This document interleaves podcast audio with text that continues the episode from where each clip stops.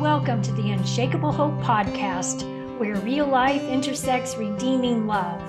I'm Kelly Hall, and this is where we wrestle through faith questions such as, how do I trust God's heart when His ways and delays are breaking mine? How can I believe God is good when life doesn't seem good? My prayer is that God would renew our hope in these conversations and that each of us would experience the very real power of His presence and love.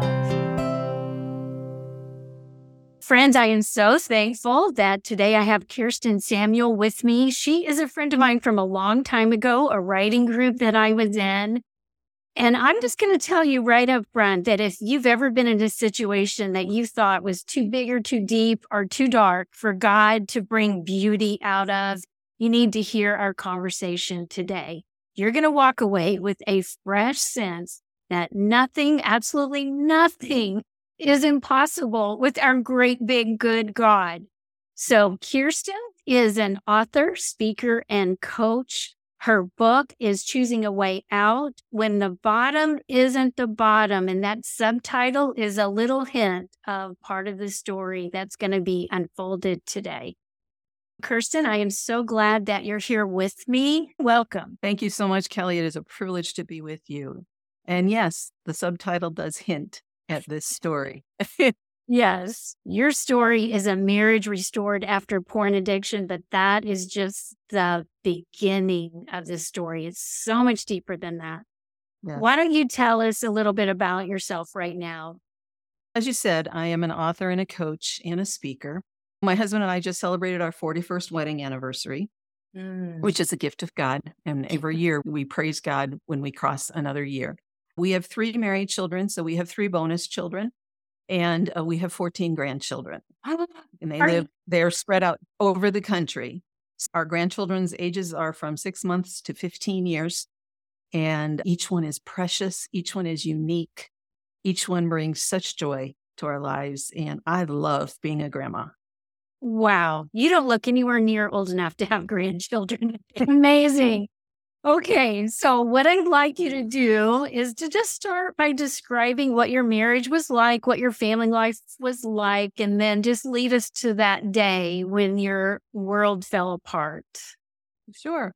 My husband and I married right after college. We met in college, and so we were in our early 20s, and both of us grew up in really strong Christian homes. We had wonderful backgrounds, wonderful parents, really great examples, and so we had just finished 25 years of marriage. We had just celebrated that anniversary. And our youngest son, we had taken him to university over in Austria. And then our oldest son was heading back to school here in the States. And our daughter, who's our oldest, had just gotten married 2 months earlier. So we were getting ready to be like truly empty nesters. Very excited, wondering what this new phase of life was going to be like. And Dave was working full-time. I was working full-time at a local church as an executive assistant. And life was pretty good, we thought. And then I came home from work one day just before our oldest son was heading back to school and made dinner. And it was in August, so we just crossed the 16th anniversary of this day. My husband was really quiet at dinner, which... sometimes he's had because of what he was doing, he would be really tired when he got home. And I knew that and was like, okay, no problem. So I cleaned everything up from dinner and went into our bedroom, and he's laying down on the bed, which that was just weird. Okay. He's this ball of energy. And here he is laying down on the bed. And I said, what's going on? And he looked at me and very quietly said, it's very possible that I will not have a job tomorrow. And I looked at him and I just said, what? Why? And I was not prepared for the next words that came out of his mouth. The next words were, because of a moral failure. And I just collapsed onto the bed. I couldn't process anything. And I just looked at him, and then he said, I have a porn addiction. And I couldn't breathe. And I looked at him, and in a nanosecond of time, Kelly, I went through a myriad of emotions. And somewhere I landed on anger. I landed on, who are you? And you've been lying to me? And then that's followed by, And none of this I could voice, but it was followed by, what's wrong with me? What did I do wrong? I thought you loved me. And as he began to unfold what had happened, he'd been caught at work. He worked for an international Christian organization, and this was something that they absolutely was grounds for dismissal. And then he said, I need to come up with a plan for recovery and present it to HR tomorrow, and I have no idea what to do. I had no idea. I'm still in shock. I'm still not breathing. Yeah. And he says, I don't know what to do. And I look at him like, what are you looking at me for? And wow. The next words that came out of my mouth, Kelly, I believe were God ordained. Because the first thing I said to him after hearing a little bit more of his story was, we have to get help. And there was a name that came into my head. That's the Lord, because your brain was not even functioning. No. And so I said, and you have to tell the kids, this is your problem. Because right now I'm in anger. I'm not being very nice. That was how I learned of this story. And what happened over the next 24 hours, God reminded me as we were further down the healing journey that before you even knew to ask, I provided. Gosh, that is such a powerful truth. Wow. Yeah. The Lord himself has gone before us. Deuteronomy 31:8 says that. Mm-hmm. And so we don't have to be afraid when we are in a heartbreaking situation. What happens is we begin to imagine a future without God in it. But yes, God himself has gone before us. That's right. So 30 minutes later, we were sitting with this couple, and I'm a blubbering mess, that ugly cry. I can't put two sentences together to make any sense. Yeah. And the words that came out of their mouth as they heard our story, as Dave revealed his struggle and what had been going on in his life, that what they said to us is, this does not have to be fatal. Mm. And it was the first time that I felt this small little pinlight of hope.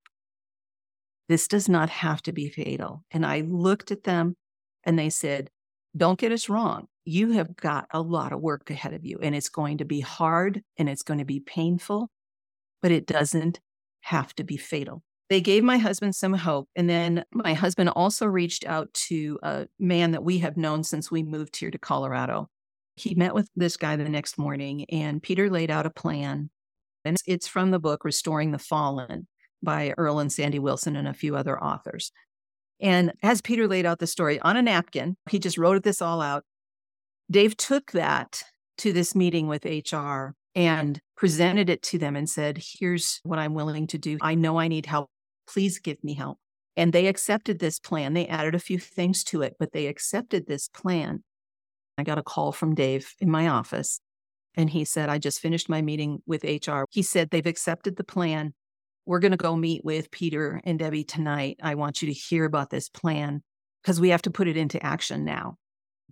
And so we did. We met that night with them. So this is 24 hours. This has all happened within 24 hours. Now, you can't tell me God wasn't in this. Yeah. You can't tell me he didn't have it all planned out ahead of time. There is nobody that could ever convince me of that. Mm-hmm. And as I'm sitting there meeting with Peter and Debbie, and I'm still in the ugly cry, I don't remember much other than I don't think I've ever cried that much in my life. They laid out the plan for me so that I could understand it. And at this point, I'm just plain numb. Yeah. I'm numb. I'm in disbelief. I don't want to talk to my husband. I don't want to see him. I don't want to touch him. I don't want anything to do with him. When they asked me, what do you think? I said, I don't have anything better. Let's give it a try. And I had no hope. I knew it didn't have to be fatal because I was still holding on to that, but I didn't have any hope this would succeed because I was already one foot out the door. Yeah. I can't even imagine how quickly all of this took place. The thing that comes to my mind is you went to sleep that night and had some sort of a sleep, but I'm sure every time you woke up, you thought, this has got to be a nightmare. I'm going to wake up from this nightmare. And then the realization of, no, this is real. This is not a dream. Yes, it was, like I said, I have holes in my memory from that time. There are some things that are very vivid, and then there are some things that are very mushy, very hazy. And that's also God's grace. He lets us remember. He lets us endure what we can endure. And in that time, I could not endure much more. Right. So we began a process. We were meeting with 6 people. They happened to be 3 couples who met with us on a weekly basis to walk us through a path of recovery alongside counseling. Dave, a week later, met with a counselor, and then we were basically told we were going to go through intensive marriage counseling, which was a week-long counseling. And by the time we could get scheduled, it was the week after Thanksgiving that year. So here we are in August. Dave is starting counseling, and we're starting 2 weeks later, we started with this restoration group. And we met weekly with them. One of their questions to us, which really floored me, was, are we an accountability group or an advisory group? Oh, that's interesting. In my mind, at the time, what was the difference? Yeah. And yet we both said accountability. Basically what that meant, Kelly, was they took over our lives completely. There was not a decision we made without them. Wow. And what their focus was prayer. What their focus was to really deal with us, to get us to get it all out, to tell the whole story. And it felt like a surgeon coming in and debriding. But it was God's grace because they were safe. I remember the first time Dave started to tell how long this had been going on for him and about his exposure. And I was so afraid of that. I was so afraid to hear the details because I figured, I thought it would destroy me. I thought I would be completely rejected. Even though it wasn't my story, it was, I'm still connected to it. And the grace that they showed us, the love that they poured out on us was beyond anything I've ever experienced. And they became this, it was like God put us into a cocoon, and these people were that cocoon. They were the ones that protected us. They were the ones that held us. They were the ones that nourished us. And they loved us back to the Lord. That is such a beautiful picture of unconditional love. I am amazed you had those people in your life. What a gift. What a gift. Yes. And the other thing that I'm curious about is just from a practical standpoint, you are processing, Dave is processing, y'all are meeting with people. So many emotions are being unearthed all the time. And when you're in a trauma response like this, your brain doesn't work well. So I'm just wondering how the two of you even got through every day. Was he still going to work? Did you have work? What in the world did your days look like? We were still going to work. Dave was going to work. He had weekly meetings with his supervisor and had to do different reporting to HR. But Dave's company helped pay for the counseling. Wow. They were very supportive. They were very clear on the guidelines and what the expectations were, but they were very supportive. I did go back to work, and about a month later at my job, I had my very first job review in 4.5 years. I had heard, "You are so good at what you do. I really appreciate everything you're doing for me." I was functioning as, like I said, an executive assistant, but I was also functioning as an office manager. And during that review, my boss came in to me and started laying out some things that he was very unhappy with, which was completely blindsiding to me.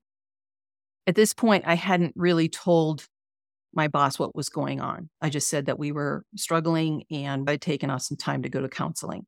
And I asked one question finally, and I said, "Do you want me to continue in this position?" And the response was, "I don't know." And in my fragile state, I couldn't process that. Yeah, that must have just felt like a kick to the gut. It did.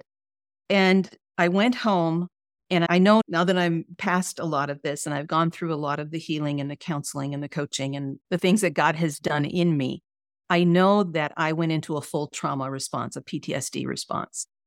Because when Dave got home, I was sitting on the couch in a fetal position, and I poured out what had happened. And his first words were, because again, he's reeling, I'm reeling.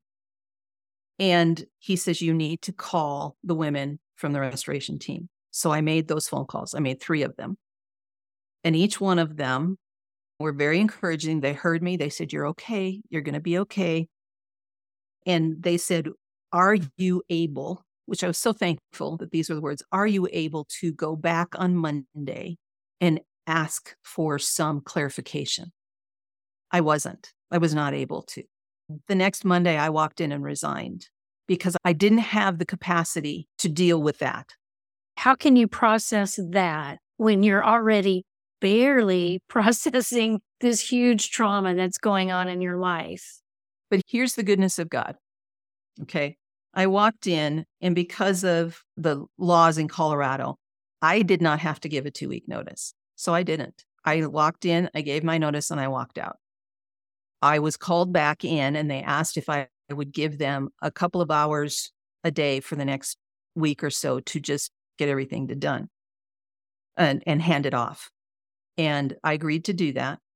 3 weeks later, I was hired by another company on a contract basis to come in and work with their donor department. And God put me in a job with 2 direct supervisors who were going to be able to carry me when the rest of the story came out. Oh, wow. Now imagine going into meeting with your new boss for the first time and having to tell them 3 weeks after you started this job that you had to take a week off. And when they asked you why, you had to tell them that your marriage is in trouble and you're going into an intensive counseling session and you cannot report for work at all. I had to tell this to the HR department when they were hiring, and then I had to tell this. The very first time I met my bosses, I had to tell them this. And they graciously accepted it. There was no judgment. There was just, we're going to be praying. So I had started working at this organization the beginning of November. And we walked into this the counseling session, both of us not having any idea what was going to happen, what to expect. We had to do it. We needed help. We knew that. And by this point, we were starting to be able to talk again. We met with the counselor. We had to go through a battery of tests. And we took those on Monday. And on Wednesday, we got the results. The counselor looked at Dave and said, "The good news is what you're dealing with, we can work on. You don't have any personality disorders. What you have is a very low self-esteem. You do not see that you have value. Pornography is your medication of choice." And I think it was the first time I exhaled because I was so afraid that there was a personality, something going on that I never saw. Was he living a double life? What was going on? And then the counselor turned and looked at me, and his demeanor changed completely. And he said, "Kirsten, I have to ask you a question." He said, "Have you now or ever considered taking your own life?" And I looked at him and didn't see that one coming and said, "No, why would you ask me that?" He said, "Because you are suicidally depressed and you have been for a long time. It's very severe. You have PTSD and you have an anxiety disorder." And he said, "You need immediate medical help. And if you will not seek that, I have to put you in the hospital." This is where the bottom fell out. This is where the bottom fell out. Because, Kelly, I believed that if you had enough faith in God, if you were continued in your relationship with God, if you believed what he said, if you went to church regularly, if you prayed, if you read your Bible, you would not deal with mental illness. And you know what it's like to pass out? I got into tunnel vision and I couldn't see. I couldn't breathe. He said, "I think we need to take a break." And I picked up the phone and called my doctor's office. I said, "I need to make an appointment with a doctor." And I was expecting a week or so before I could get in. And they said, "Okay, can you be here at 1:00? This was 10:30 in the morning. And I said, "Yes, I can." And the receptionist, of course, she's filling out the information. "Can you tell me what this is about?" And I choked on the word depression. So when I came back and I said, I called my doctor's office, and the counselor said, "That's great. Thank you for taking action. And when can you get in?" And I said, "At 1:00 today," and his jaw dropped. Yeah, that's crazy. God went before me. Yeah. I walked into that doctor's office. Again, I'm in a fetal position on the floor in the corner when he walks in, and Dave is with me. And the doctor sits down and he said, "Tell me what's going on." And I choked it out.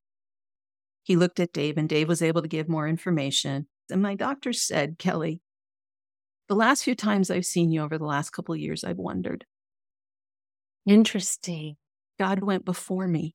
Yes. He opened his eyes to wonder what was going on. He opened up an appointment in an office where I'm sure that never happens. Never happens. I was able to get on medication right away, and I went into the deepest, darkest pit I've ever been. So we're dealing with Dave's issues. Now we're dealing with me at a whole nother level. I go back into work and I have to go start seeing a personal counselor to deal with the depression, with the PTSD, all of this. And the PTSD traced back to a sexual assault I had as a child that I'd never told anyone about. Wow. You always knew it was there, but you had never talked about it. I had never talked about it. Okay. I didn't know how to. Yeah. I didn't know how to say what had happened. And as that story came out, and of course, we told the restoration team, and their first words again to me were, you're going to be okay. We've got you. You are not alone. And that's what I want women to hear. You are not alone. You are never alone. You are never, ever alone. God has put into place people that you might not even know about right now, who are there to walk with you, to help you breathe, to love you like Jesus loves you. I call them Jesus with skin on people. And they come. And we began this journey of his recovery, my recovery, and then watched God not rebuild our marriage. He did rebuild it. But in the end, he gave us a brand new one. 41 years, I'm still married to the same guy. I love to introduce my husband when I'm speaking because this is God's work. I'm not that smart. I'm not that forgiving. I don't know how to work through this, but God does. And he tells the story. He says, if you will walk with me, if you will listen to me, I will show you the way to go. I'm honestly in awe of all that God did, Kirsten. When I consider the depth of the wounds that you're describing and the processing of the trauma, all that just seems so overwhelming. But I'm reminded that God is strength in our weakness, that he provides the victory in our stories. I love Isaiah 41:10, where it says, don't be afraid, for I'm with you. Don't be discouraged, for I am your God, your personal God. I love that. I'm your God. I'll help you. I will strengthen you. I'll hold you up with my victorious right hand. That promise has been such an anchor for me at some of the most overwhelming times in my life.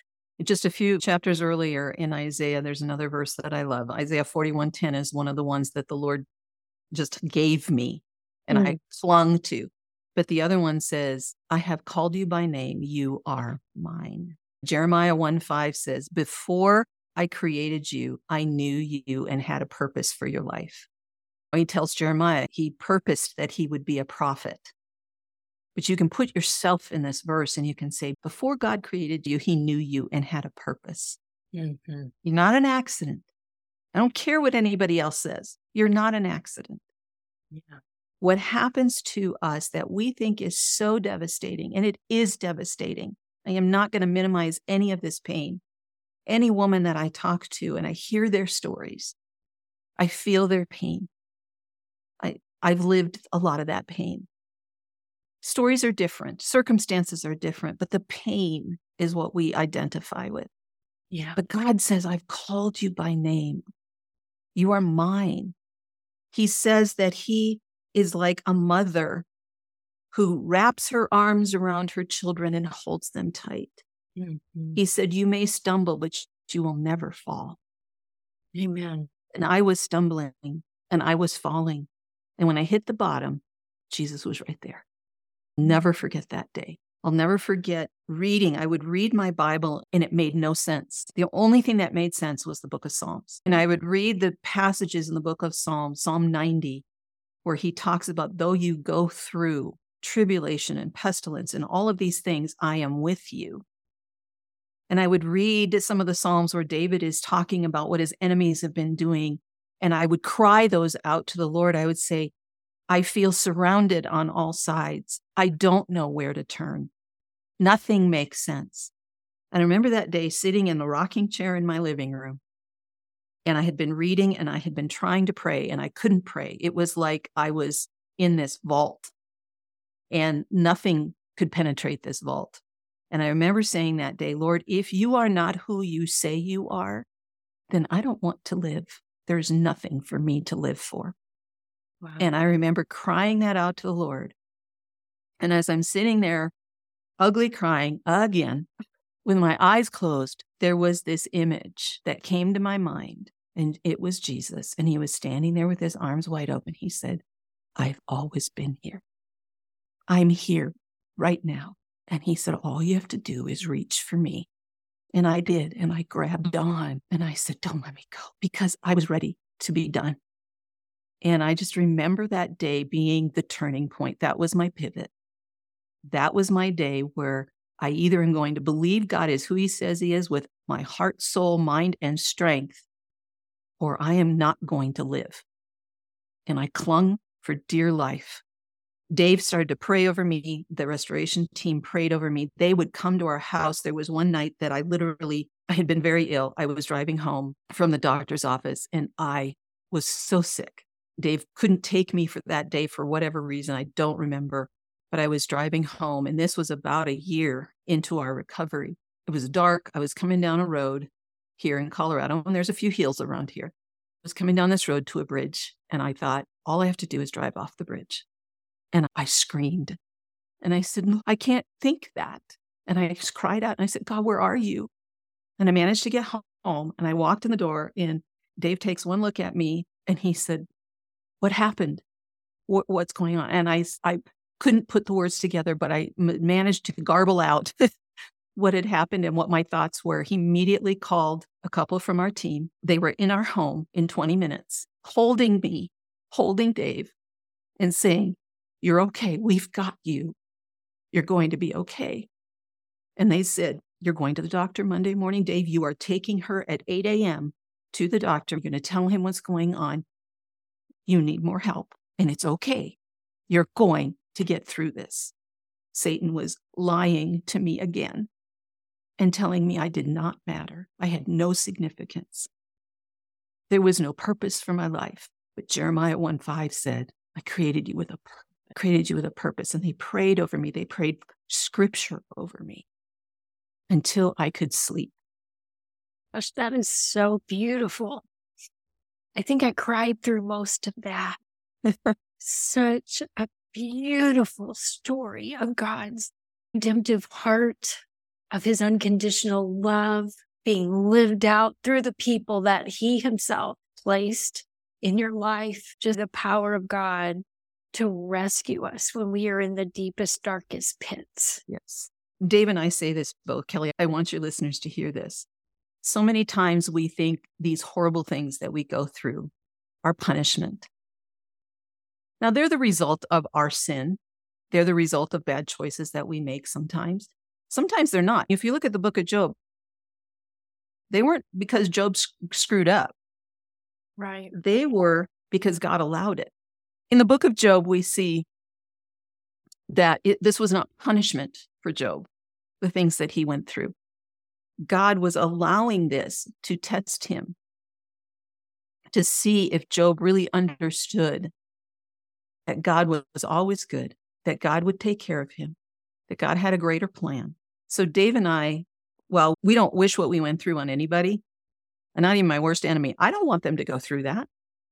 I don't want any woman that I talk to, any couples that we talk to experience what we experienced.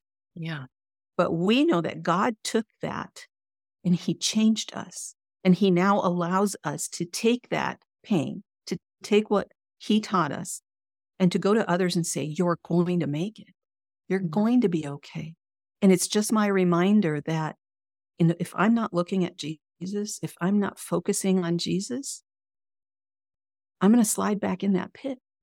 But by God's grace, the Apostle Paul tells us, and we all like to quote, my grace is sufficient in your weakness. But we don't understand that Paul goes on after that verse to say, and this was God's grace to me. See, the struggle is the grace. It's not punishment. It's not punishment. No, it's the grace so that we can experience the greatness of our God. and the goodness of our God and how he goes before you. We didn't have three couples that we were friends with that were strong enough spiritually to do what this restoration team did. We struggled to find them. We had one.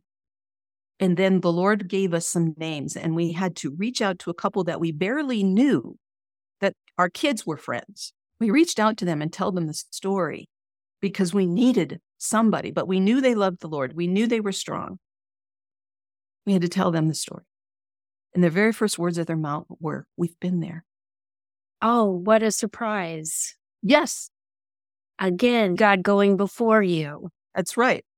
So don't ever believe that God doesn't have the plan. He didn't go and take a vacation and doesn't know what's going on. Yeah. Whoever you are, he is intimately acquainted with you down to the cellular level. Amen. That's right. And this is what he was teaching us.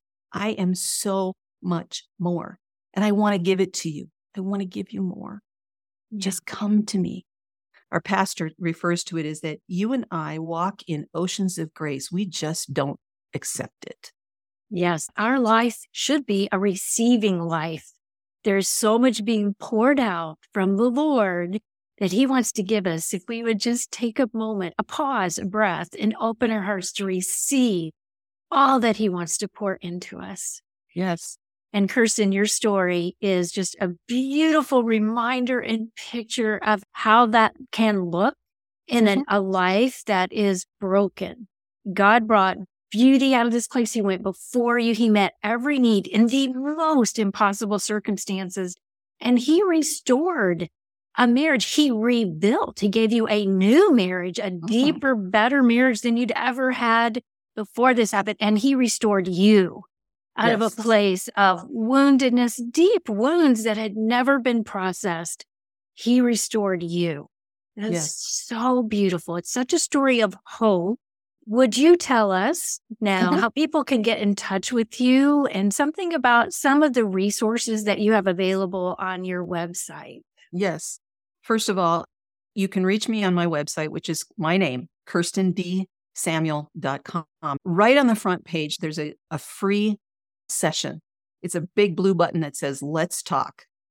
And it's a 30-minute session where I will listen to you, and together we will learn to breathe, and together we will map a plan forward for you. There's nothing anyone can tell me that's going to shock me. Nothing. So that's the first thing. Anyone can go there. Any woman can go there. Secondly, I do have a download that deals specifically if you've just discovered that your husband or your significant other is looking at pornography. Kelly will have the link that she can put in her notes. When you're recovering from some sort of betrayal trauma, you have to identify what the lies are and replace them with truth. And we're going to replace them with God's truth. So we have to look at the lie. And one of the lies, believe it or not, Kelly, is you have to forgive and forget. That's the lie, is forgetting. Because yes, God tells us that we need to forgive as we have been forgiven. But that forgiveness is a moment by moment, day by day. It's allowing God to come in and restore your heart, which is what I had to do, and realizing that forgiveness isn't for him, it's for me. Mm-hmm. Because the forgiveness, as Steve Arterburn says, is it unhooks me from the problem. It helps me separate him from the problem, the wound, and me from having to be trapped by that wound again and again. And because then I can start allowing the Lord to do the work he needs to do in my life. But forgetting is like saying, I'm going to slap him on the wrist and say, just don't do that anymore. No, there's consequences. When I know there's consequences when we sin. I remind people all the time that Jesus forgave the thief on the cross, but he didn't take him off the cross. He was restored and he was given eternal life. He says, today you will be with me. But he didn't take him off the cross because there were some very real things that he had done. So as a result of discovering the pornography, there were things that Dave and I had to go through. There were changes that my husband had to make. For me to recover from suicidal depression, PTSD, and an anxiety disorder, there were changes in my life that I had to make to become healthy. Those are the consequences. And if we say, just forgive and forget and move on, we deny what God is able to do to restore. Yeah, so much wisdom today. Kirsten, thank you for opening up your story. It was truly inspirational because of the ways God worked and met you in that pain. We always have hope. We are never alone. And that's what we can walk away with today. So I will include all those links in the show notes for our listeners. Thank you so much, Kirsten, for all that you do and for being with us today. Thank you, Kelly, and to God be the glory. Amen. Thanks for listening to the Unshakable Hope Podcast. If you enjoyed today's episode, please subscribe and leave a review. To continue the conversation and for free resources, be sure to visit me at kellyhall.org. Thanks so much.